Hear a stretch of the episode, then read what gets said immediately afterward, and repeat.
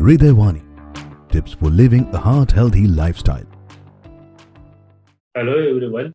I am Dr. Saurabh Khairmode, MD Medicine physician from uh, Shashwat Clinic, Borivali West. Today I am going to discuss with you very briefly on what is cholesterol and high cholesterol or hyperlipidemia and what are the consequences of high cholesterol and when should we check cholesterol level. Cholesterol is a waxy substance. It circulates in the blood. Everybody needs cholesterol. It serves a vital function in the body.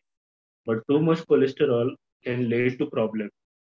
In our body, two types of lipoproteins carry cholesterol to and from cells.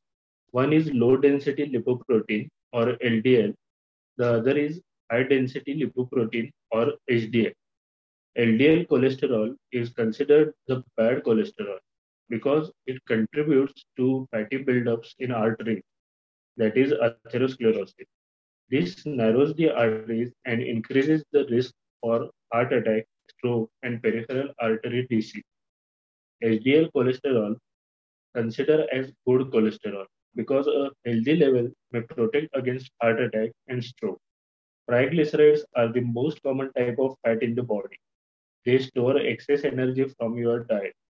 Hyperlipidemia means your blood has too many fats, such as cholesterol and triglycerides. If someone diagnosed with hyperlipidemia, then there is an increase in risk for heart attack, stroke, and peripheral artery disease in those individuals. If hyperlipidemia patients is suffering with diabetes and high blood pressure, then risk of heart attack is even more. When should we take lipid or cholesterol level?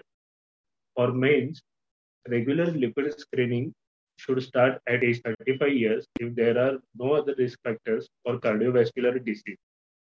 Screening should start at age 25 to 30 years if there are other risk factors such as obesity, diabetes, high blood pressure, smoking, or family history of cardiovascular disease at a young age.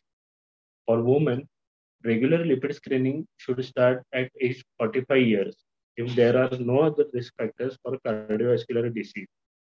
Screening should start at age 30 to 35 years if there are other risk factors such as obesity, diabetes, high blood pressure, smoking, or family history of cardiovascular disease at a young age. Thank you